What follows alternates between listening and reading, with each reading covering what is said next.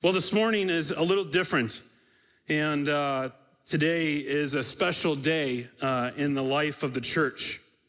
You know, in the old city of Geneva in Switzerland, there is a park adjacent to the University of Geneva, close to the church where John Calvin preached and taught. As you come into the park, there's a maze of trees surrounding the entrance, and then throughout the park, just hundreds of trees. The park is special because it contains a lasting memorial to the 16th century Protestant Reformation. It's a huge memorial. It's actually called the Reformation Wall, stretching 100 meters long, 328 feet, about more than a football field length.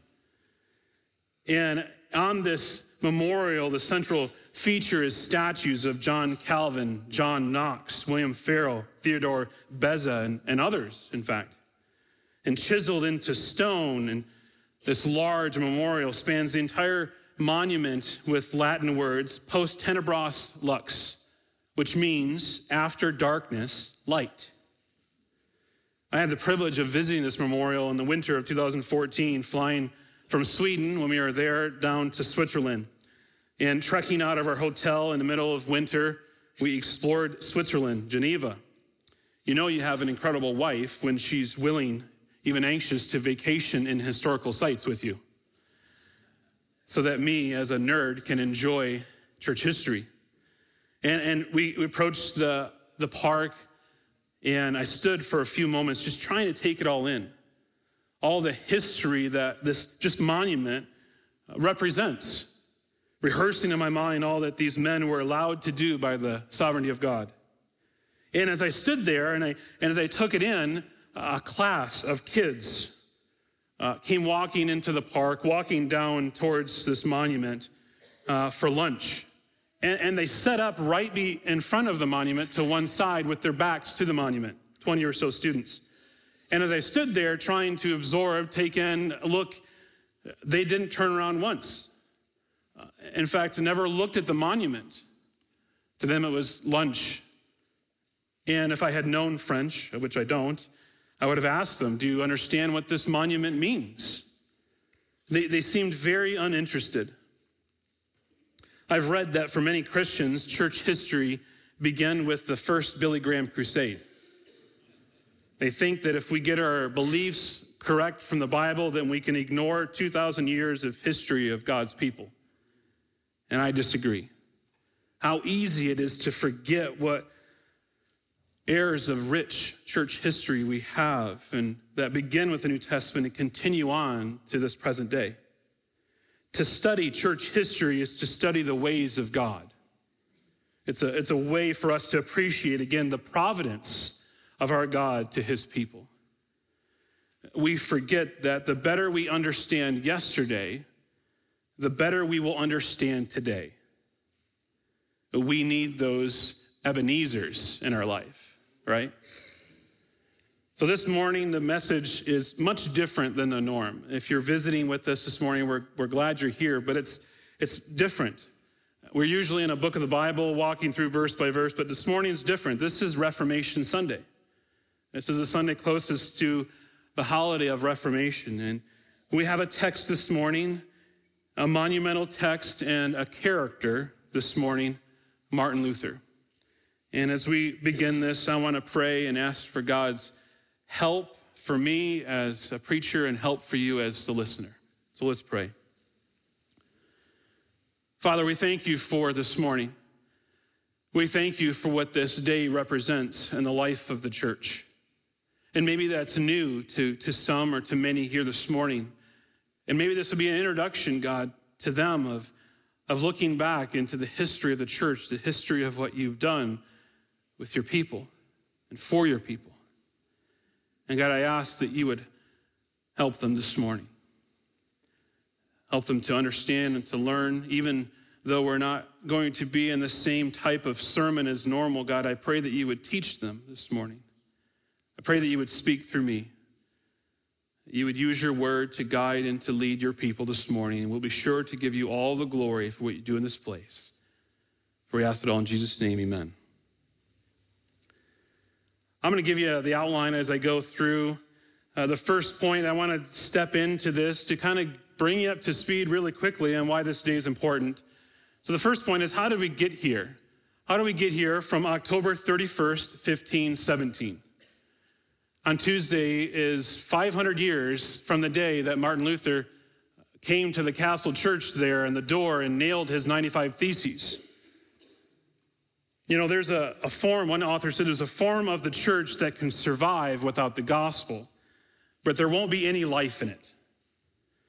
The church had developed from medieval times without much influence of the gospel. There's much in the history of the church that explains what was happening in the 16th century, but one thing for sure was that the church was in desperate need of reforming.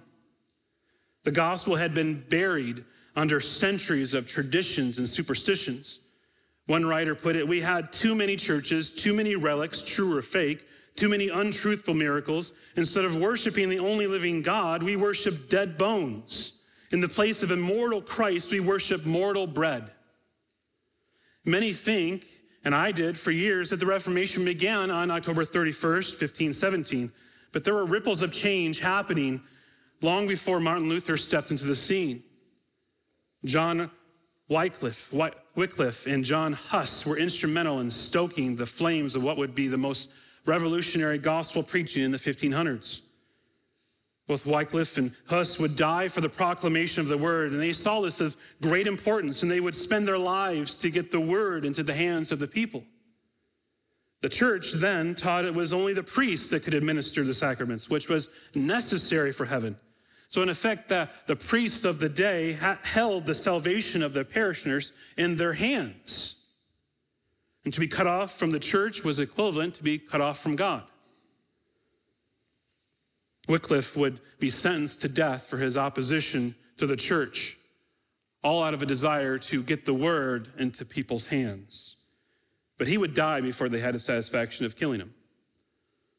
Huss, who was from Czechoslovakia, his name actually meant goose. I'm pronouncing it wrong, I think, but Huss, while he was being executed by the priest, was watching. A priest was watching as he's being to die, and he cries out at this time. He says, "You can cook this goose, but within a century a swan shall rise, who shall prevail?" He was close.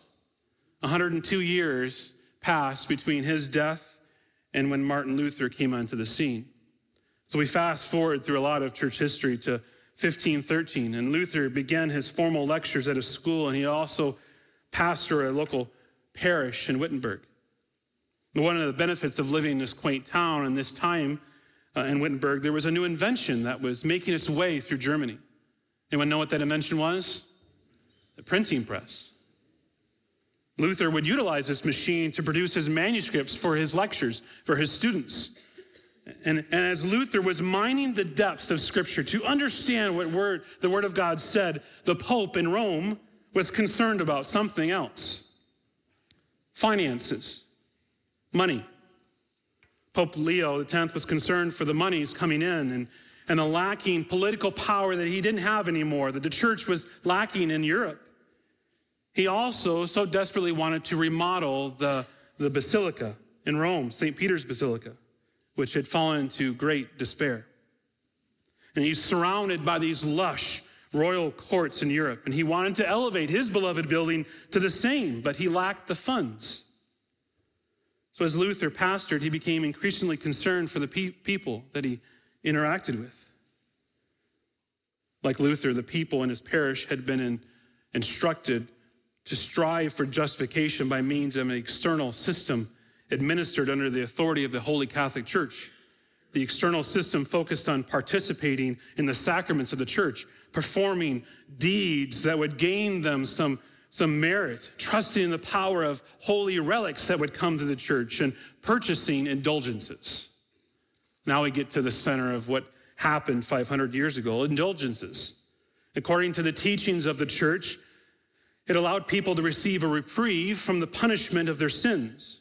See, according to the church at this time, if you sinned during your life, you would be punished after death by being held in purgatory to work off, to be cleansed, to be sanctified of your sins. Indulgences allowed you to shorten that or potentially eliminate your sentence in purgatory. They could also be used to shorten the sentences of loved ones. The updated Catechism of the Catholic Church from 1995 defines indulgence still. It says, a remission before God of the temporal punishment due sins whose guilt has already been forgiven. And indulgence is partial or plenary, according as it removes either part or the temporary punishment due sin. Indulgences may be applied to the living or the dead. And if we think we've gotten past this now in 2017, that's not true. Indulgences are still very much part of Catholic theology. In fact, just recently in 2013, it made public when Pope Francis visited Brazil for the World Youth Day. And the Vatican offered this indulgence to people, complete indulgences actually, to those that even though they couldn't attend the event in Brazil, that if they would follow the event on social media, they could receive indulgences. You don't have to even give now. You just follow, devote yourself to them. Just click like on Facebook. Indulgences are still present, and they were rampant in Luther's day. So here's the setting, the mixture of Martin Luther, him studying the scriptures, the church in their unholy pursuit to be like the world, trying to make money. And in this combination, the world was set afire.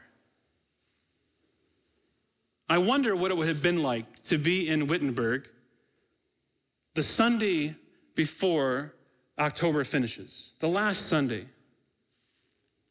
Stephen Nichols, who writes a lot for Ligonier Ministries, kind of gives us a story here to kind of put us into that spot. What would it have been like for Martin Luther and for everyone there? So this is what Stephen Nichols writes. The chime rang out from the bell tower, time to gather for Mass. Yet this was not a regular Sunday. Someone told us we would hear a homily. Usually we only heard homilies at Lent or Advent, as well as the feast day of our church's namesake, but this is October. We weren't sure why we'd hear a homily in October. Then Jonas, the cloth merchant, explained last week's business took him to a new town across the ridge. All his customers were still reeling from what they had heard last Sunday. Their priest read a homily that could only be described as a tale of horror. He described dead relatives screaming out in pain in purgatory. He put his hand in his ear and bent down toward the ground as if he could hear their groans, screaming. He depicted flames so real that everyone in the pews thought they felt the temperature rising as they listened. One customer told Jonas that woman had actually fainted. Afterward, no one dared to utter a single word. All shuffled out in silence. All this happened last Sunday, said Jonas. Then on Monday, a monk named Tetzel pulled into the same town in a grand wagon. Trumpets blew and banners unfurled. The archbishop's own guards surrounded him. In the shadow of the steeple, in the middle of the town square, his attendants set up a table, and they piled a stack of parchment high on one side and cautiously placed a chest on the other. The chest had three locks.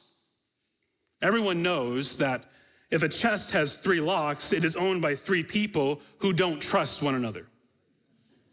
Then Tetzel cried out, "Friends of this town, you have heard how your loved ones suffer in purgatory.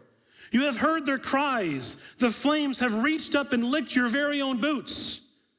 How shamefully," Tetzel continued, "you go about your business. You spend your money on every little trifle, and then how your loved ones suffer. Enough, step forward. Leo X, the Pontifex Maximus, Vicar of Christ on earth, has been gracious and merciful to you and has affixed his seal to this indulgence. Now come and do your duty. And now you have a very special deal reserved for you. For a little extra money, you can free yourself from purgatory. Yes, God be praised. Give to the church your might and the gracious Holy Father, and Rome will see to it that you and all your dead relatives will be in paradise itself, not enduring for a moment the purging flames of purgatory." And then he added the rhythm to his voice. And I'll read it in German. "So bald der Pfeffning in Kasten klinget, die Seal aus dem Fickführer springet." Every time a coin in the coffer rings, a soul from purgatory springs. "Ugh," said Jonas. He had traveled to this town on Tuesday to sell his cloth, and yet not a single soul had a coin left. They had given all their money to Rome. So we knew what to expect of the homily in the cathedral in our town this last Sunday of October 1517. Vivid depictions of pain and agony, shrieks echoing through the cathedral, women fainting.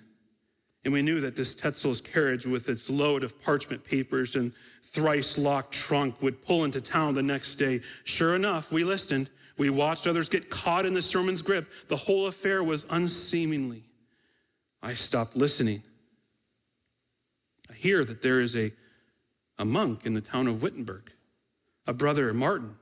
It is said that he teaches and preaches differently than all these others. I wonder what he thinks of this homily. I wonder what he thinks of Tetzel. Luther had heard of it.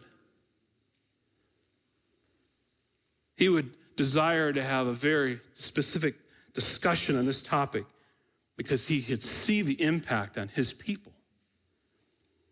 And something you learn from Luther is he was angry. He was mad. He would rise from his teaching position in the seminary and walk the half mile to the Castle Church in Wittenberg. I had the privilege of walking this very path in 2009 with Madeline there holding my hand. Walking from the entrance of Martin Luther's home, the seminary, to the door of the Castle Church, we passed a little bread shop where you could buy a loaf of bread for €1. Incredible bread. Then a chocolate shop of which they spoke no English. And I desperately wanted their chocolate. And a little cafe that had some of the best lattes I've ever had in my life. It's a vivid memory for me. Walking down the cobble street, uneven, to the door. You see, in that time in 1517, the door of the church was the bulletin board for theological discussions in a small town of Wittenberg. Martin Luther was angry at the practice of the church, and he sat and he penned his 95 theses, 95 points of discussion with the church. Luther had no intention of breaking from the church. Remember, to leave the church was to leave the faith. He had no intentions of even sparking a huge debate outside of the church. He wrote the 95 Theses in Latin, the language of the church. It was to be read only by scholars. Many Germans would pass by it. They wouldn't think anything of it. They didn't speak or read Latin. So those 95 points meant nothing. And so if you were to go into this town in December of 1517, no one would have known anything about this. They would have been completely ignorant of what had happened. He wanted the debate to happen locally, not realizing that it would spark a much larger discussion. And he attacked the practice of indulgences. He said it was better to build living temples for the Germans than for them to invest their money in a new basilica that didn't benefit them in any way, shape, or form. But money wasn't the issue that made him most angry. It was the misleading notion that sins could be forgiven through the purchase of indulgences. The preamble of the 95 Theses reads, "Out of love and zeal for truth and desire to bring it to light, the following thesis will be publicly discussed at Wittenberg under the chairmanship of the Reverend Father Martin Luther." He wasn't seeking a fight. He wanted a discussion. He wanted to talk about scriptures, to discuss the merits of what they were proposed as necessary. You know, again, I find it interesting that this thesis was written in Latin, but soon after, a scholar, finds it, reads it, is affected by it, grabs it, and translates it into German. And I'd said earlier, what was in the town of Wittenberg? What was spreading out through Germany? What was that little invention? The printing press. And you know what they did with that document? This student, without the approval of Martin Luther, I'm assuming as a student, printed it and sent it out. March of 1518, this heads out to the people. Gutenberg was the one who invented the printing press, another committed follower of Christ, so instrumental, developing the printing press in Mainz, Germany, 100 years earlier. So if you are sitting here this morning and you work in any type of media whatsoever, you are indebted to Johann Gutenberg, because his printing press revolutionized the world. And another trip to Germany, I had the privilege of visiting the Gutenberg Museum, seeing the press. I have a copy of John 1 in my office. You want to see the press of the print of John 1. So they utilized Gutenberg's invention. Luther's supporters wanted to get this out because they agreed with what was going on here. The document spreads through Germany and makes its way all the way down to Rome. And the Pope gets a copy. I find it humorous to hear his response. He reads the letter, the thesis, and responds, "Luther is a drunken German. He will feel different when he's sober." He never sobered up. God would use this German monk in mighty ways. Before all that would happen, God would change this man. He would save him. And he saved him through his word. So second, my question to you is, are you perfect? You know, this question plagued Martin Luther. He would have years of schooling in the scriptures with a master's degree, teaching in a seminary, and yet he was tormented with this question, how perfect do you have to be to get into heaven? And you come to Romans 1. Open your Bibles to Romans 1. When you come to Romans chapter 1, you come to one of the most important chapters in the Bible. And as you come into this chapter, you read a word that repeats itself a lot through the first 17 verses. And the word is gospel. In fact, it shows up here more than any place in the book. And you have to ask yourself, what is so important about this word, gospel? Well, these two verses impacted Martin Luther, Romans 1, 16 and 17. 17 more than any other. But let's read. Paul, writing to the Romans, says in verse 16, "For I am not ashamed of the gospel, for it is the power of God for salvation to everyone who believes, to the Jew first and also to the Greek. For in it the righteousness of God is revealed from faith for faith. As it is written, the righteous shall live by faith." The word gospel is a Greek word from evangelon. It's EU, the good part, and angelo, which means to proclaim. In other parts of the New Testament, it's the word of the title of angel. And we think of angels, usually we think of those decorations that we put up at Christmas. But angel was a herald. The heart of the gospel is good news. How did people get good news at the time when this scripture was written? There was no print paper, no audio, no video, no Facebook, no Twitter, no CNN. They received their news by heralds. People shared the news. They proclaimed the news. If there was a battle or there was a victory in battle, there would come a herald that would come to proclaim the news. And if he came to declare a victory, how would the people respond? Well, they would respond with joy and excitement. It was good news. They had won. And so, friends, at the very heart of the word gospel, it's not just news. It's good news.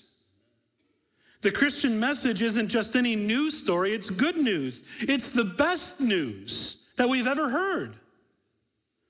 It's not an infomercial about what you can do to be saved. It's good and glorious news of what's already happened so you can be saved. It's not good advice. It's not a 12-step program of health and well-being. You see, other religions don't have good news. They have advice on how to be good or how to achieve something. They don't proclaim what has been done for them. They inform on what you can do for yourself. And so we need to understand how drastically different this gospel is to any other religion in this world. And Luther had given his life to study the Word of God. He had been lecturing in the seminary in Wittenberg through the book of Romans, and he had heard and understood this gospel. It was this news, but he struggled to understand that it was good news. And he'd been meditating on verse 17. For in it the righteousness of God is revealed from faith for faith, as is written, the righteous shall live by faith. a righteousness that comes through faith. He kept poring over this verse, trying to reconcile it with himself. It's important things to understand about the righteousness of God if we understand this verse. James Montgomery Boyce has listed some of them in his commentary, and so I want to share them with you. The first one he lists is this righteousness is the righteousness of the Lord Jesus Christ. And later in Romans chapter 3, verse 22, Paul says that this righteousness comes through faith in Jesus Christ for all who believe. This is the very righteousness of Christ that God gives us. And righteousness is revealed in the gospel. Paul tells us so. The gospel concerns Jesus Christ. So it is Christ who has this righteousness, and it is from him that we receive it. And Jesus has it in and of himself, and who he is as God. He is righteous. He is God, and he's utterly holy and without any sin. And he says time and again in the Gospels that he is God and that he couldn't go against the Father. They are one. They are in perfect harmony. So he's naturally righteous, but he also achieved righteousness by obedience to the law of God while he was on earth. And Martin Lloyd-Jones writes about Christ. He says, he rendered a perfect obedience to the law. He kept it in every jot and tittle. He failed in no respect. He fulfilled God's law completely, perfectly, and absolutely. Not only that, he has dealt with the penalty meted out by the law upon all sin and upon all sins. He took your guilt and mine upon himself, and he bore its punishment. The penalty of the law was meted out upon him, so he has honored the law completely, positively and negatively, actively and passively. There is nothing further the law can demand. He has satisfied it all. And so when Paul says that the righteousness of God is revealed in the gospel, he means that the gospel shows how we can get the righteousness we so desperately need. And in the gospel, we see we need, and we see what Christ has done.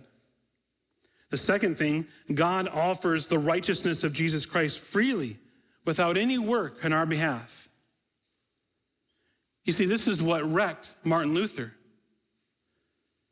This truth that he would understand was the match that would light the fire that burned through Europe. And Martin originally would read this verse and be troubled greatly.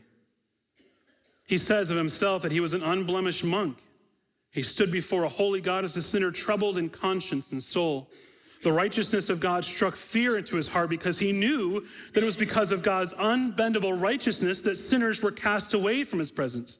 He knew that God demanded this righteousness from his creatures, but he knew that he didn't have it.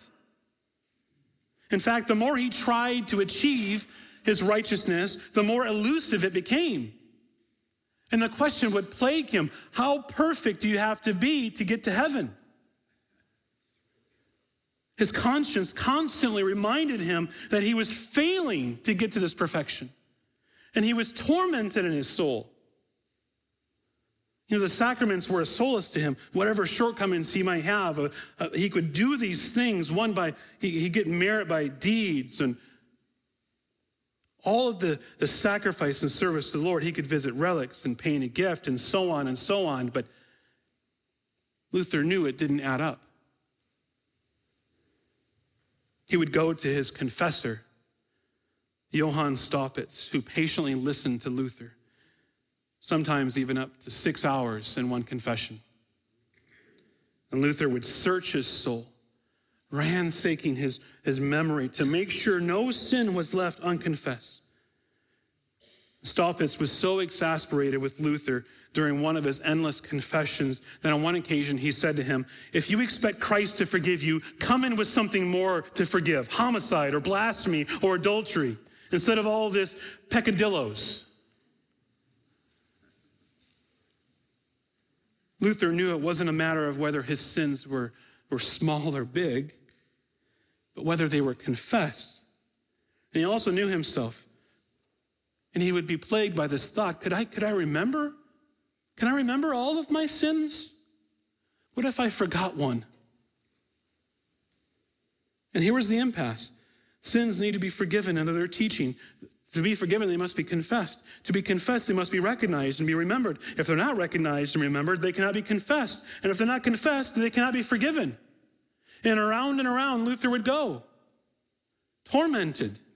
He was a tortured man, living in endless guilt, and even more, Luther realized that his whole nature was corrupt.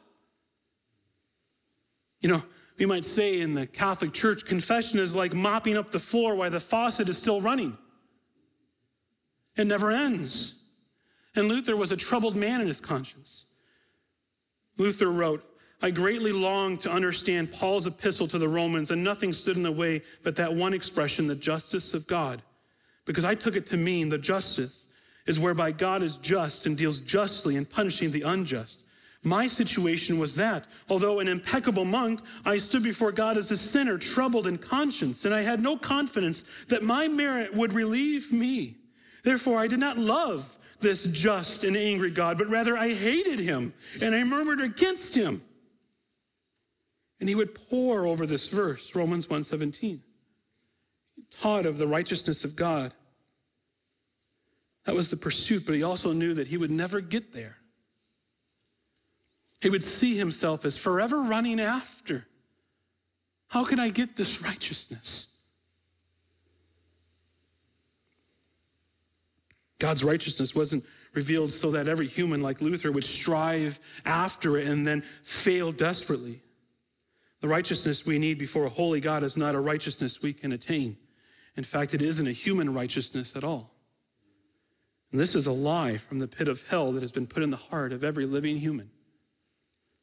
The righteousness that we need is divine righteousness. It's an alien righteousness. It's a foreign righteousness to us. And Luther came one evening to understand that it was revealed as God's free gift in Christ, so that those who came to know Christ might stop their pointless striving after this, but instead rest in Christ. Rest in him. Luther would write, "Yet I clung to the dear Paul and had a great yearning to know what he meant. Night and day I pondered until I saw the connection between the justice of God and the statement that the just shall live by his faith. And then I grasped that the justice of God is that righteousness by which grace and sheer mercy God justifies us through faith.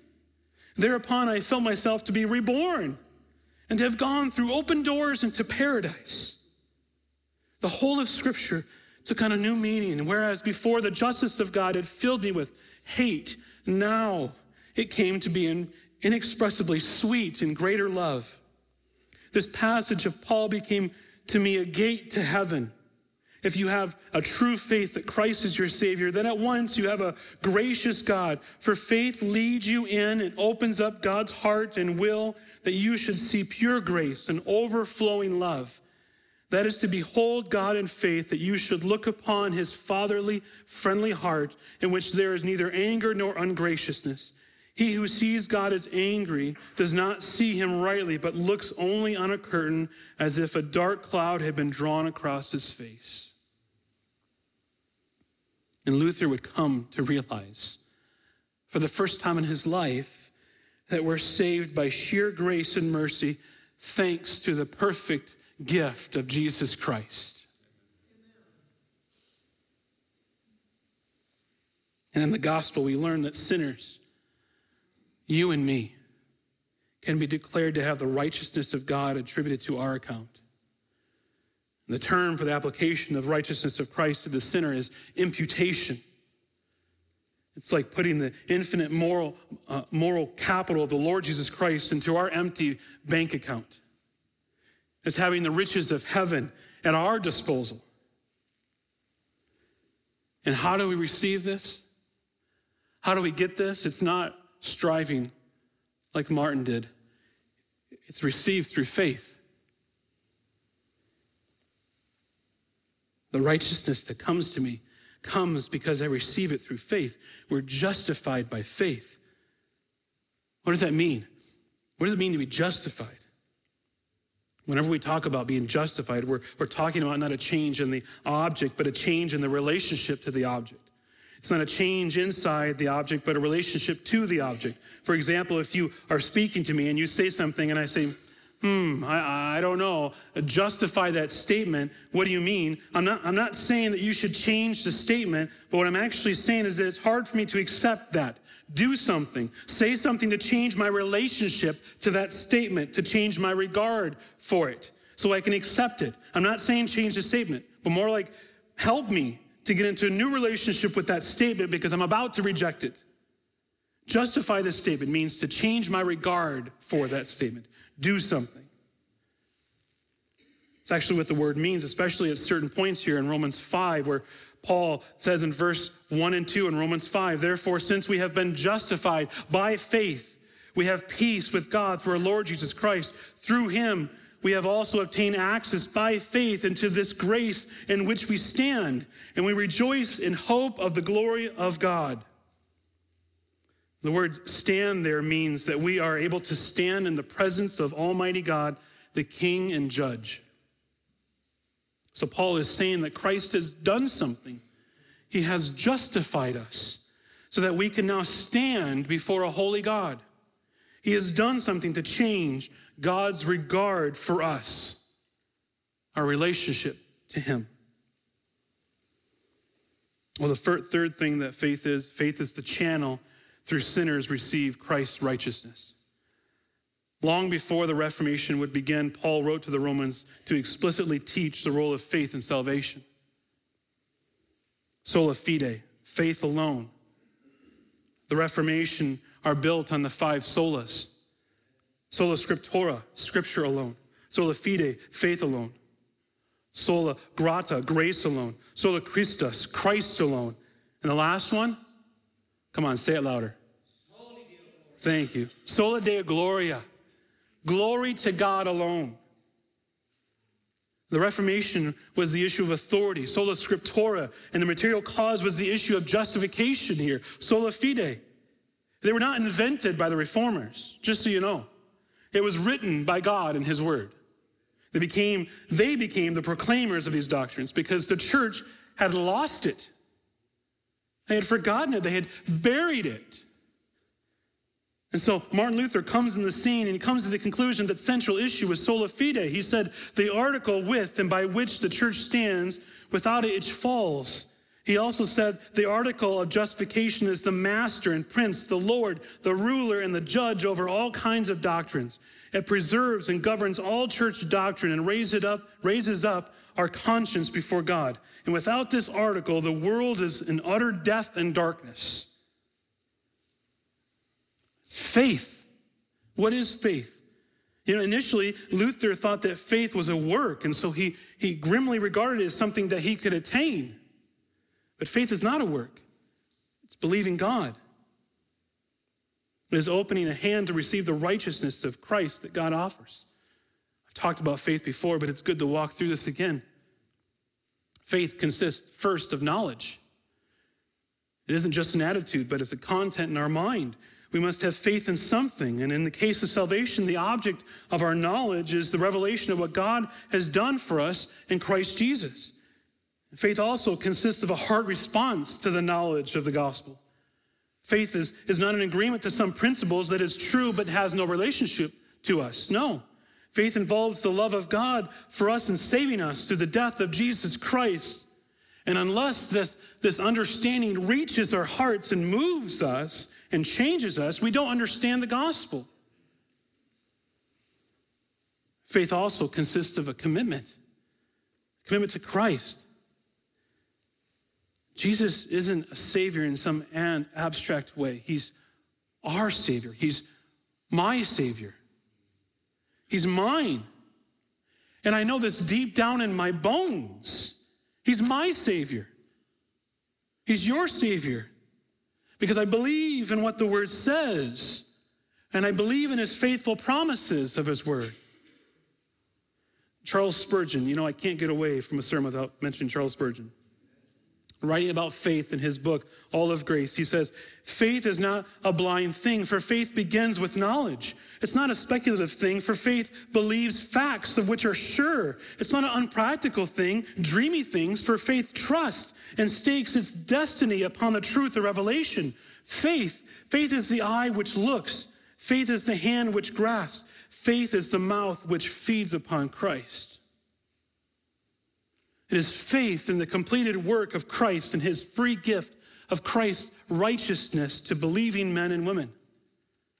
Sola fide is important not only because the church stands or falls on it, it's important because you stand or fall on it. And the place where we will stand or fall is at the judgment seat of God. And the doctrine of justification is not there for smart theological nerds who love church history. It's there for you, my friends. It has to do with your standing before a holy God. You will stand before God one day, and you will either be justified by faith in the completed work of Jesus Christ, or you will stand unjustified by the failing personal work of yourself. Later in Romans chapter 3, Paul emphasizes this. He says, none is righteous, no, not one. No one understands, no one seeks for God. Now we know that whatever the law says, it speaks to those who are under the law, so that every mouth may be stopped and the whole world may be held accountable to God. For by the works of the law, no human being will be justified in his sight, since through the law comes knowledge of sin. And this is a dilemma. There will be a judgment. It will be a righteous judgment. As fallen creatures, we're not righteous in ourselves. It's a threatening warning. He says, no human being will be justified in his sight. But that's not the end of the sentence. That's not the end of the story. If it was, there would be no justification. There would be no gospel, no good news, only bad news. And he says, there is no human being who will be justified by the works of the law. He's saying, there is no way that you can earn your way to be justified before God. You can't do it. Nothing you can do.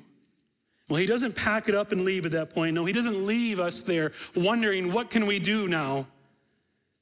Well, he ends in verse 20 with this dire situation, but it begins in verse 21 with a but, a continuance to where the answer lies.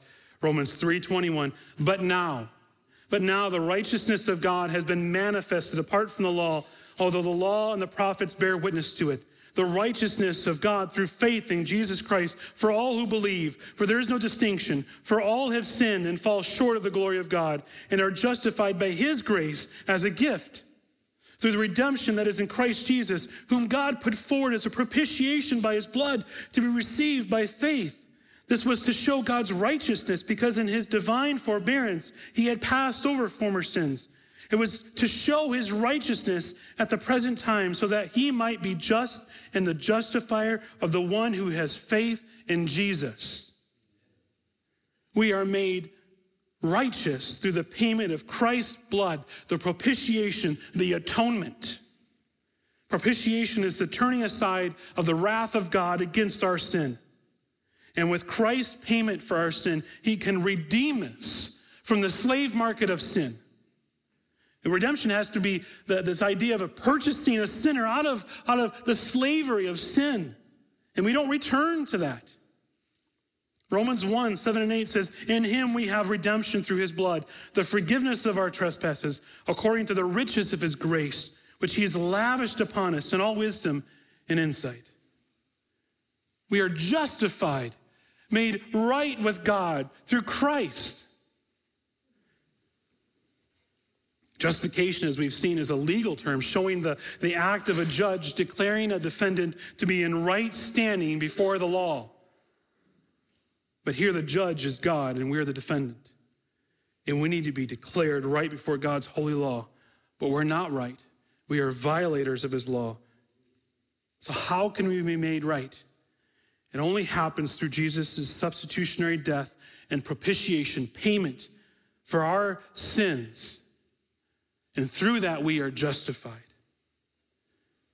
And friends, when you're justified, you receive peace and security. No more worry, no more fear. And maybe you don't have any peace. You're struggling to believe you're saved. Friends, might it be because you're trying to add to the work of Christ? You're trying to add in your good behavior, your obedience to the law. You won't gain peace that way, friends. It's only been accomplished through Christ. We only have peace and security for salvation through what Christ did for us.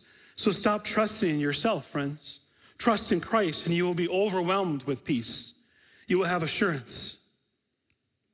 And listen, as I studied and read again this week of what it was like in the 1500s, assurance of salvation was something sorely lacking during the years of Reformation. You know, the reformers, those coming after, would refer to the damnable doubt of doctrine. I said that, I read that wrong. The damnable doctrine of doubt. Got ahead of myself. The doctrine of doubt that was put there and encouraged by the Catholic Church. That was their phrase to speak so strongly against this false doctrine.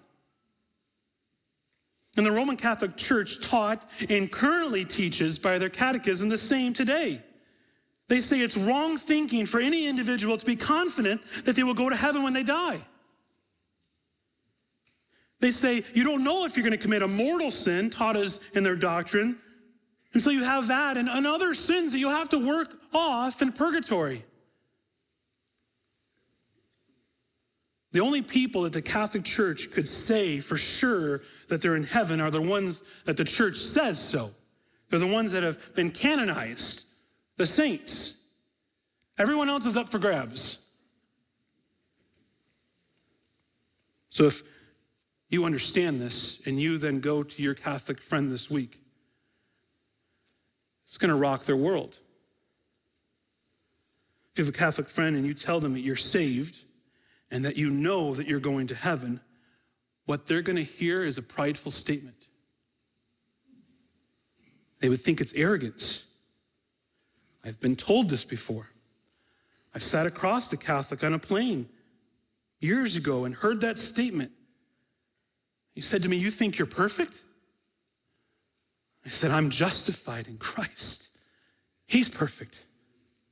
And to him, it was offensive. He understood the need to be perfect, and he would never know. But that's not what we mean at all as evangelical Christians. When we say that, as Bible-believing Christians, we mean that we're saved not because of us, but because of Christ, through the cross of Christ. And in that, we're showing humility, that it's not me.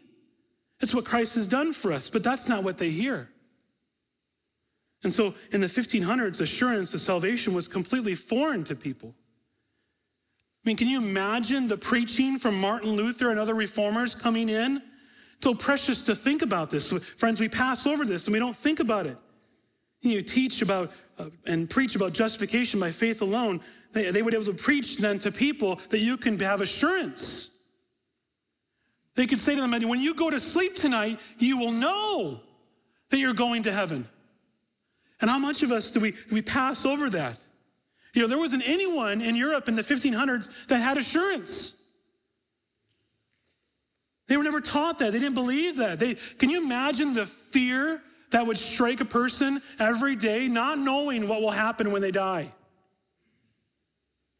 What would you tell your kids when you put them to bed? You have no hope. And so you can imagine then how this completely rocked people. I can know for sure that I'm saved and that I'll spend eternity with Christ. It would completely rock their world. They would want to gravitate to this because they have no hope anywhere else. You can see why the Reformation completely rocked the Catholic Church in Europe. So where do we go from here? Where do we go from here? You know, Martin Luther leaves for us a legacy, but one thing for certain, he was not a perfect man. No reformer was. And so at least me, I enjoy reading a lot of the reformers and what they've done, but friends, I can't emulate them. I don't live to try to copy their life. No, Christ is my captain. I look to follow him, and that's what you should do too, friends. This Tuesday is October 31st, 2017. 500 years since Martin Luther ignited the Protestant Reformation. A half millennium has passed, and we're still here. God has saw fit to keep us here. That means we have work to do, friends. And I want you to recognize when Luther nailed his theses to the door in Wittenberg, it was a protest. He was protesting the wrong thinking of the church. He was protesting the wrong teaching, the beliefs of the church. And with his convictions and with the word of God, the Protestant Reformation was born. And we are Protestant, which comes from the word we protest. We go against the false teaching. So the responsibility is in the hands of you, the people, us, the church. It's not just the pastors and elders, it's in our hands. We need to continue to push back the darkness in our culture, to protest the corrupt teaching and beliefs that engage our world. And if you're a Christian here this morning, friends, you're still protesting. You're protesting bad, wrong doctrine. You're protesting the evils in our world. You proclaim the gospel. And for us to do that, we need to be faithful. We need to have a high view of the scriptures, not only in our church, but in all churches. This is sorely lacking in many churches that fill up here in the Northwest. Many of you have visited us in the last few months, and I hear this time and again from visitors. I've attended 3 or 4 churches in your area, and they don't preach the word. It's because they don't have a high view of scripture. And friends, I'll give you the whole playbook here. Our goal in the church is so that you would learn to love the word of God and then go the right way. Go and spread the word, preach the word. We're all about sending missionaries and people the right way. We want you to leave the church the right way, okay? Not leave because you're mad. We want you to leave the right way. We're not here to build a bigger and better church. We don't want to add a second level. We're good. We want to grow people in their faith and send them out to go and share this. And we want people to go into churches and have a high view of the word. And preachers need to understand this, that it's scripture alone that we stand on and we proclaim every week. Husbands and wives and children and families that were represented here, scripture is your standard for life and faith. You live in accordance to what the word says and you preach it. We also need to have a high view of God. We need to have a high view of our Lord and his holiness and his transcendence, his sovereignty. A reformation needs to happen in our country, in our world. And a reformation will come when God's people regain a lofty vision of God as our sovereign ruler. When we view God as supreme and not man. When we worship God alone, not ourselves. And last, we need to squash the false teaching that is prevalent, as Luther did. And the false teaching today is works righteousness versus Christ's righteousness. Still very prevalent in our world today. We preach the gospel, friends. I believe it's a critical hour for the church. What will we do? Maybe you don't know this. I want to remind you what the Reformers taught us. Remind ourselves what the Word teaches us. We stand together in the gospel. We stand on Scripture alone, not on man's wisdom. We stand by faith alone, nothing we earn. We stand through grace alone, nothing we accomplish. We stand in Christ alone. There's no other mediator. And we stand for God's glory alone, not our praise. We are Protestant. We are Christians. And I pray that we can go forth with this glorious gospel to the world who desperately needs to hear it. I'm going to ask the worship team to come. We're going to lead in one last song. And we've sung this a few times. The song is entitled, Facing a Task Unfinished. And friends, we leave this place with a task still yet to happen. And that's the proclamation of the gospel.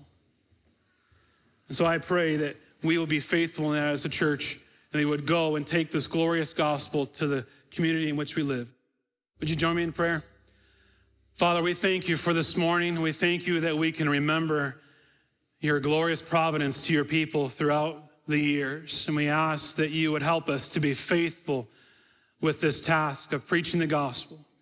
God, as we leave this place, may we glorify you in our lives. May we be unashamed of the gospel that we hold, the hope that we have, and may we faithfully give it out to all that we come in contact with.